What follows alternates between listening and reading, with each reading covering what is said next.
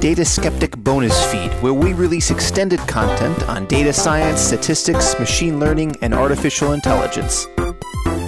To kick off, can you guys introduce yourselves? Excellent. So, my name is Paige Bailey. I'm a cloud developer advocate at Microsoft, specialized in machine learning and AI. Um, and I, before coming to Microsoft, I spent about four and a half years as a data scientist in the energy industry. My name is Seth Juarez. I'm also a cloud developer advocate in AI ML. My particular uh, strength is uh, AI algorithms, machine learning algorithms.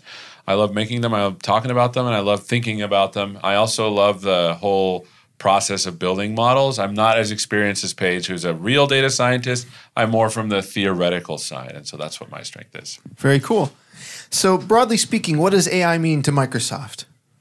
So, Microsoft has uh, come to the realization that artificial intelligence should probably be embedded into every application. Mm-hmm. And, and what does that mean in reality? That means that predictive modeling, um, gaining insights from data that's accumulated as you use an app, um, can be you, uh, make your lives easier, make it make it simpler to to go through a process and to to give automatic recommendations. Absolutely, and sometimes the, the term AI and machine learning or artificial intelligence and machine learning get confused. Mm-hmm. To me, artificial intelligence is really anything that makes a machine look or act in a way that looks smart.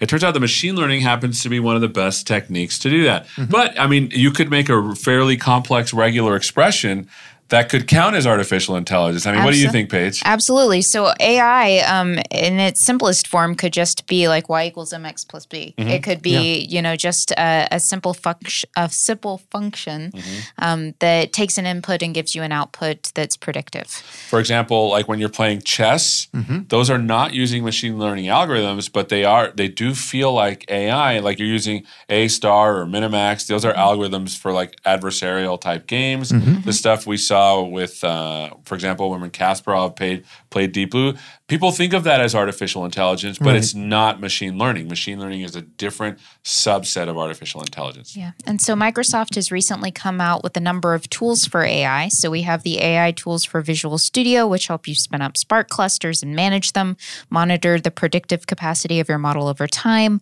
um, give you some sort of insight into how often you should do a data refresh of your model. We also have deep learning virtual machines data science virtual machines, geospatial data science virtual machines, um, things like MML Spark that help you interact with Apache Spark um, in a more straightforward way, and then also CNTK, which is a deep learning framework similar to Google's TensorFlow. So, really, a lot of options for data scientists that weren't around, you know, one or two years ago. Absolutely. Mm-hmm. Did that answer your question? Definitely, yeah. So I was impressed with some of the stuff we saw in the demo um, or during the keynote around uh, Visual Studios and the new drop-down AI functionality. Can you talk about some of the highlights of what's available there? Absolutely. So Visual Studio Tools for AI is helping empower people that like to build, build machine learning models, do them in a way that's very productive. Here's let me give you an example. Beforehand, what I used to have to do when I would build these models is I would have to make them and then I would have to leave them there for several hours and then I would mm-hmm. return and be like, "Oh man, I messed up some code. I have to restart everything over again." So now with with Visual Studio tools for AI, you're able to run these, for example, Python uh, machine learning models, train them in the context of like deep learning VMs that have tons of GPUs, tons of CPUs, and tons of memory. And then now you can also use, for example, something called Azure Batch AI, train these models on elastic and scalable GPUs, or you can even collaborate with other people using Azure Machine Learning. And those nodes are all in there inside of Visual Studio Tools for AI. They're designed to help any data scientist be productive with creating models. And if you're a data science enthusiast and might, would like to get a, a, a grapple of what machine learning is and how you can do it, you can also go to the drop down box and install some really good examples. Like the example that we did at Connect was the hand digit recognition one. We have one like that already in both TensorFlow flavors, flavors and CNTK or Cognitive Toolkit flavors. Absolutely. And then there's also aischool.microsoft.com, which was just recently announced mm-hmm. yesterday, um, where if you'd like to get AI developer certified from Microsoft, or if you'd just like to learn more about any of the deep learning frameworks we just mentioned, um, you can go there and get a pretty good insight. Absolutely. I mean, we're we're pretty excited about AI, and we feel like a, moving forward, AI is a big push in our company. Our CEO said so himself, and we're making strategic investments to help developers and data scientists be productive together. Kind of like we had this weird divide between the IT folks and then the developer folks. Mm-hmm. And now you've seen that merge happening with the DevOps space. Yeah. That we've got to come up with a term with like the ops AI space or ops I, I don't know, something that merges those two fields because the data science process of generating models and productionalizing them or operationalizing those models, which is what's called in, in uh, data science, like developers i feel like we're out of the loop when it comes to how that process actually happens mm-hmm. and one of the major goals of that of, of one of the keynotes at connect was to actually have microsoft show look these are the outputs and then you use those as inputs to do actual uh, intelligence yeah right. so i'm used to in, in visual studios right clicking and saying debug as or whatever the case may be from that perspective, the usability front, how do I connect to those VMs you were describing?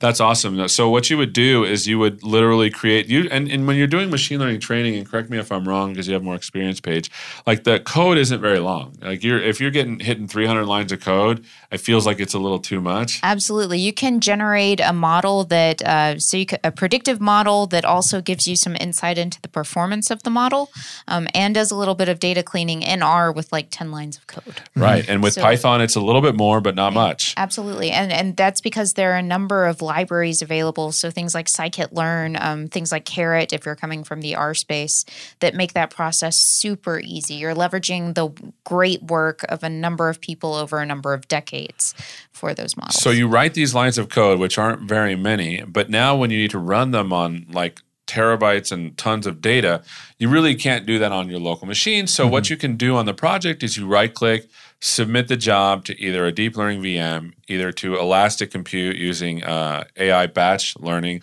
uh, the batch AI batch learning service. What's it called? AI batch. I keep yeah. the name escapes me right now. And then, mm-hmm. or you could submit it to Azure Machine Learning uh, uh, context there. And then what it does is it takes your code and it runs it up on the cloud with machines that can handle yeah. that kind of thing. Or a Spark cluster, or or you know, um, so HDInsight if you're using Microsoft products, or Databricks mm-hmm. Um, mm-hmm. if you would prefer to use that. So that's another announcement. There. Uh, absolutely. So imagine and now writing this code locally and testing it on some local stream, and then pushing it up to the cloud and doing the predictive modeling there. And so mm-hmm. again, the thing about machine learning is there's a two-step process for the actual artifacts that you're building. There's obviously a longer process for the data science process, but you actually there's a part where you train the model and it produces this artifact mm-hmm. that's a model, and then there's this at prediction time very fast. You give it the data and it says, I think it's this. And so those two steps are very different. The part about building it, that's where AI tools for Visual Studio actually really is very powerful and helps a lot. Absolutely. Yeah, once you've got your artifact, whether it's like uh, forget the like MDL files in mm-hmm. R or you pickle something in Python, mm-hmm actually it's kind of challenging for a lot of people what the next step is. Can you tell me about some of the options i have for taking that artifact and really operationalizing it? Right. So there are a number of options you have as a data scientist right? It could be that your model ends up feeding a mobile application that gives somebody a recommendation mm-hmm. um, based on a given number of inputs. It could be that you're generating um, just sort of a static html file each night that gets sent to a url um, where so, uh, some executive can click on it and be like oh well it looks like my clusters are, are similar to this today. Um, or it could be that, you know, it's just a one time analysis um, where, you know, you do it once a year and it doesn't really make sense to operationalize it in an application.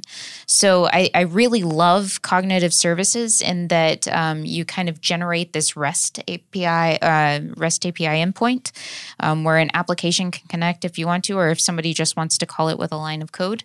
Um, but it, it's not necessary that that has to be done, if that makes sense. Mm-hmm. And then to follow along, for example, you, you mentioned very aptly that it, there's this model file. What do I do with it?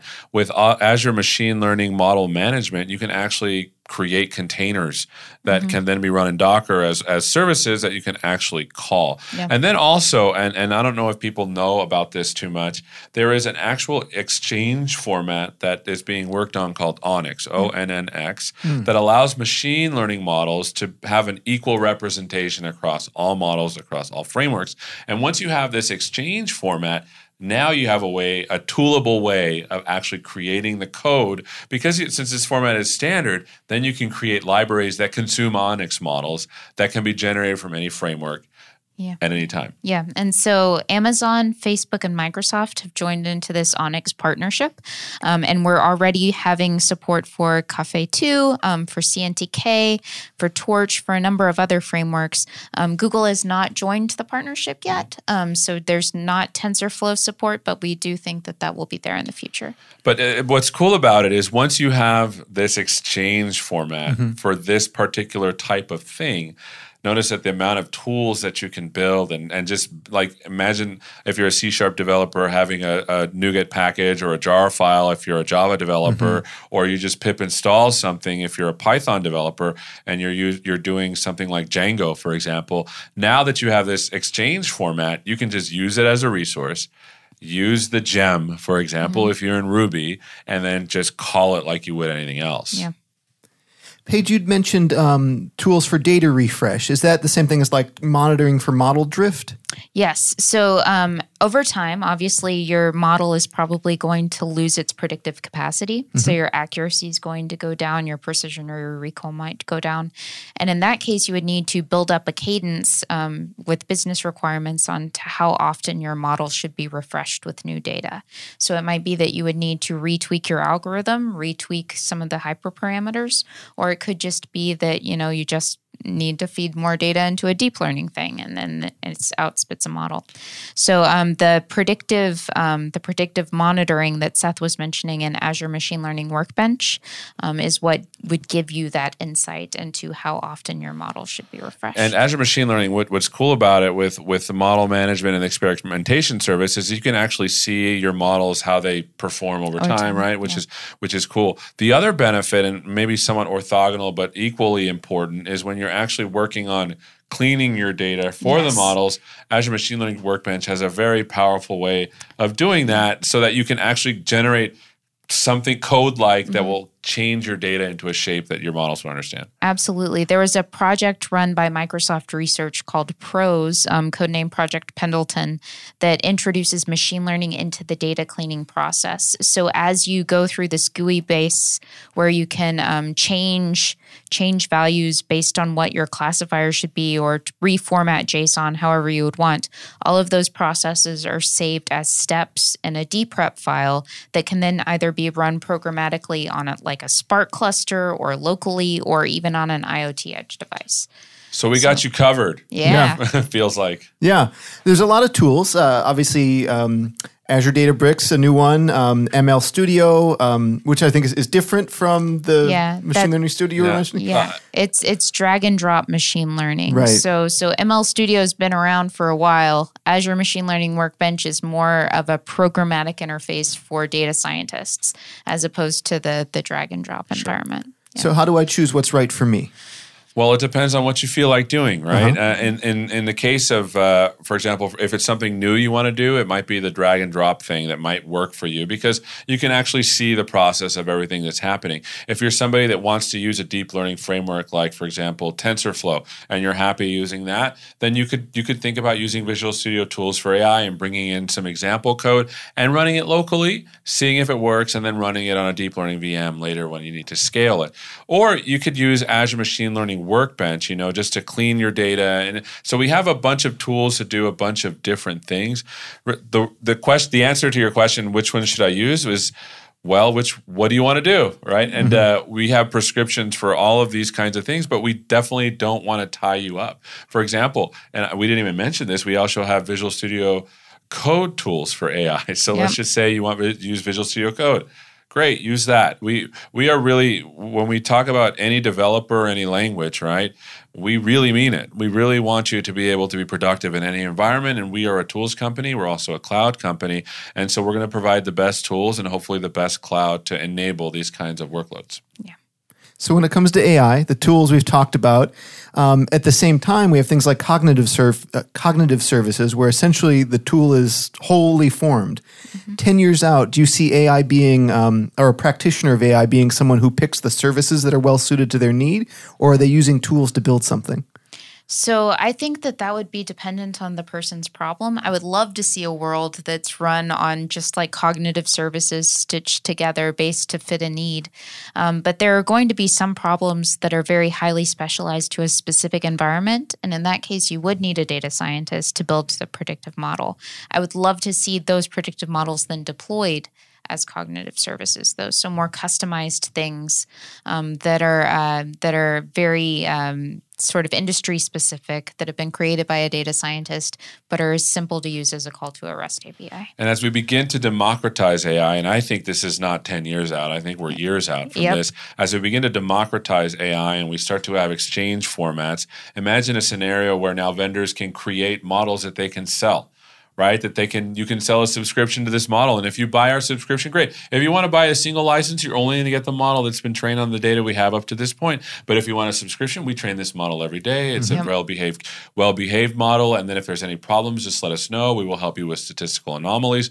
But think of think of think of these models as like libraries that you would buy mm-hmm. eventually. And and with these exchange formats that we we have and with the with the power that AI is getting and with these mm-hmm. notions of things like transfer learning I see a world where where before we would be happy buying like libraries to generate PDFs we would be very happy buying models that do something that we want. Absolutely. And the people who own the majority of the data, the they're going to be the kings of building the deep learning models because, you know, your deep learning model is only as good as the data it's trained on. Absolutely. Mm-hmm. And then you take these these models that have been built, you lop off a little bit of the top and use the bottom of the neural network, deep learning network, in order to learn new things and put mm-hmm. logistic regression on top of it. And you can do that kind of stuff today where you're leveraging the power of some pre-learned models and creating more specific models. And I can I imagine a, a marketplace of powerful models that anyone can use at any time. So Geoffrey Hinton famously said uh, we should stop training radiologists because it takes about five years to train one, and in five years the models will be better than humans are. And we are already seeing um, detection of a heart arrhythmia. The machines do better than people today. Yet I think, and disagreeing with you, you think I'm wrong, but we're a little ways out from passing the Turing test. So, what are the you know major breakthroughs we're going to see on that path? What what are the industries and areas of uh, life and finance and whatnot that are going to be affected most by AI in the near term? So I saw a TED talk, and this is going to be an interesting position. I don't know if I agree with it wholly, but it's something that I heard and it's something that I want to put out there to hear what people think.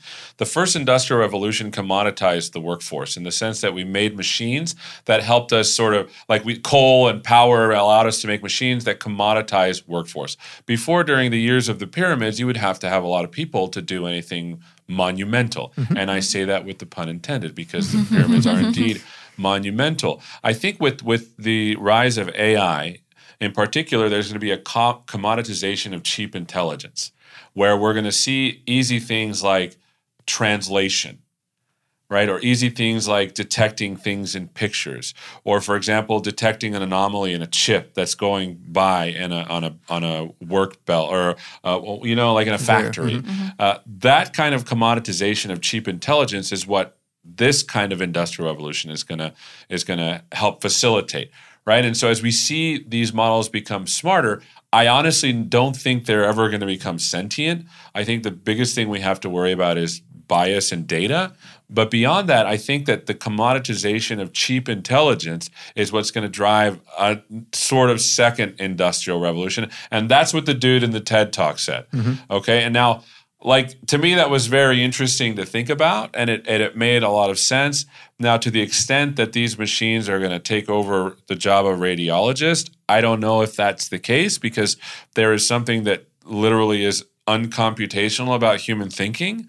Uh, and so I think that we are still going to need humans, but I'm going to think I, I'm I'm I think that just like we didn't need horseshoe makers anymore, except in niche environments today. There's going to be certain fields where we're not going to need that kind of intelligence worker anymore. Absolutely. And even the best models, they're only predictive up to a point, right? So you might have 95% accuracy, and then you need to have somebody to kind of double check those edge cases. So it might be that somebody was misdiagnosed and you would want to have a second opinion to be a human.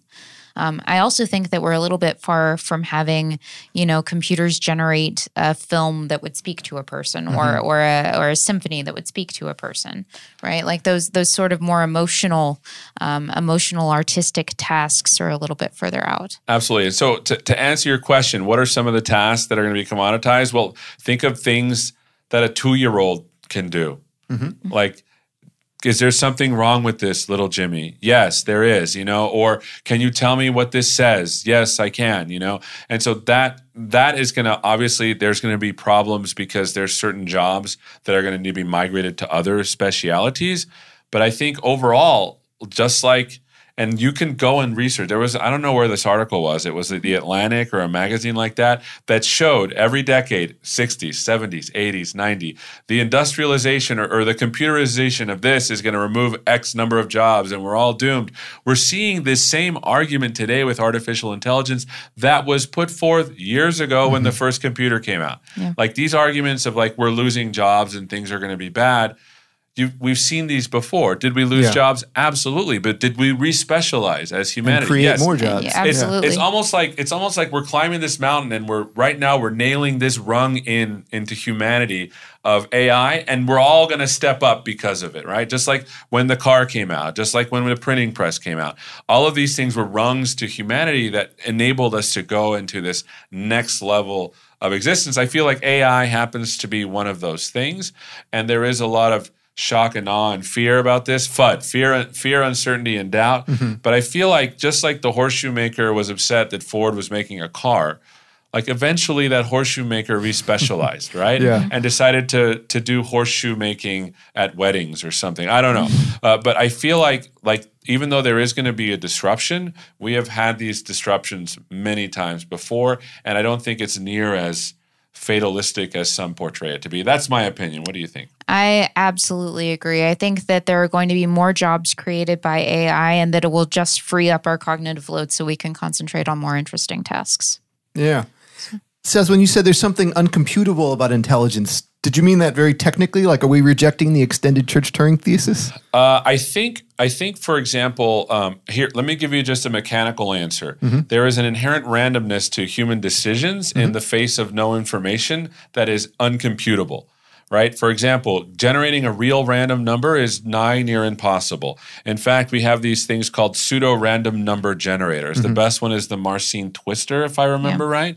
And these things are literally just generating sequences of numbers that simulate a uniform distribution. Right. If you were to seed, like if you're a programmer and you were to seed your random number generator with the same number, it would produce the same sequence every time. And so what I'm trying to say is that just the notion of randomness is very hard for a computer to do. But for a human, super easy to do. And so just that single example for me shows that computability with humanity in our brains is capable of much more than a computer can do under current computational models mm-hmm. right when we move to quantum computational models there is this notion of randomness that you may be able to approximate but what you can do with that is unclear And we also don't have a compiler yet for quantum computers. Right. And and we also don't really have we have a language for it, but Yeah. we Right, don't yeah. have the hardware or a compiler. although So- IBM did come out with a 5 qubit machine recently did you see that I did not see that. yeah it's That's an interesting. actual 5 qubit machine which is pretty powerful So, what's Microsoft's interest in uh, quantum? Well, you saw uh, uh, Satya talked about at Ignite. He talked about quantum computing. We're very interested in quantum, uh, but I would think of, uh, and they told me this. Uh, Krysta Svore, uh, who was one of the researchers on the project, told me during one of our interviews that uh, quant- think of a quantum computer as you would think of a GPU. Right. Notice that you offload certain kinds of, of Sure. computational workloads to a GPU because they're better at it. Uh, for example, parallel computation, linear algebra, they're super good at it. For a GPU. Graphics for a GPU. Yeah. But there's other workloads that are going to be really good to put on a quantum computer, but you would still have your regular computer create the data, ship it over, it would do its thing, and then respond back. And so, examples of that, uh, for example, in material science, remember when you were trying to balance equations on both sides? And it was really hard because you had to think of these, all these like, numerical combinations of like okay there's two sodiums here and then the, how many sodium now when you expand that out into like very complex uh, uh, combinations of substances, it becomes uh, exponential to search through, right? And so now with quantum computers, because of uh, because of superposition and entanglement, for every qubit you get, you get two to the n ways to explore things, and so now we'll be able to do much think uh, much better things with uh, with new materials, right? We'll be able to explore those. We'll be able to solve those chemical equations much faster. But again, you would just offload it there and you would do it. And so, why are we interested in it? Because imagine being able to build a new super material, mm-hmm. Mm-hmm. right? It's very very powerful. There's a number of other areas where, uh, for example, cryptography. We get, yeah, cryptography. Uh, yeah. Uh, like for example, there's a problem with our current crypt- cryptographic systems. They're they're broken by compu- by uh, quantum computational models. and So there's now quantum mm-hmm. computing uh, uh, computational models that are stronger than regular cryptographic. Mm-hmm. We've also seen polynomial improvement in deep learning yeah. uh, in the speed of deep learning algorithms in quantum computing as mm-hmm. well. And so, why are we interested? Well, it's because it's it's the next way of computing, right? Mm-hmm. It, it, instead of measuring on and off, we have a linear combination of that at the same time, combined with a bunch of other qubits. It's yeah. a pretty powerful space that we're excited to explore, and we feel that we're we're the best company to do it. You're not going to have a quantum computer in your house, but hopefully eventually you'll be able to rent one in our cloud. Yep. Makes sense. Well, I know we're limited on time. To wind up, tell me about aischool.microsoft.com. Awesome. Uh, well, that's something that we're putting together to help people get up to speed from AI School. Now it's just been released. I've saw I've saw early prototypes. It's going to have really nice custom paths. You're going to be able to ask it stuff, and it's going to get smarter over time. So that as you ask it questions, it's going to be able to say, "You should watch this." And so we're hoping that it's going to be something that has some AI infused into it, it, it that it provides a new experience, and we're going to use data to actually help us make it a little bit smarter. But you should go to it right now. Absolutely. We also have AI developer certification offered through Microsoft, and also learnanalytics.microsoft.com. So, a number of different offerings, all geared to helping you understand data engineering, data science, machine learning, predictive analytics, uh, deep learning, how they all kind of work together. Very so. cool. Yeah, I mean, we threw a lot of information at you, but uh, we want you to know as cloud developer advocates, we're very excited to help everyone understand how to use these tools, these frameworks for both AI and hopefully if, uh, in the future for quantum. Uh, but one of the other things we do, and is a very important part of our job, is we take the feedback of our users and we go to the product teams independently and we say, hey, look, this is the feedback we're getting. So please do not hesitate to reach out to us. Absolutely. We're on Twitter, um, Seth Juarez, uh-huh. and Dynamic Web Paige with a P A I G E. So, yeah. Please reach out. Absolutely. All right, great. Thanks for coming in, guys. Data Skeptic is a listener supported program. To support the show, visit dataskeptic.com and click on the membership tab.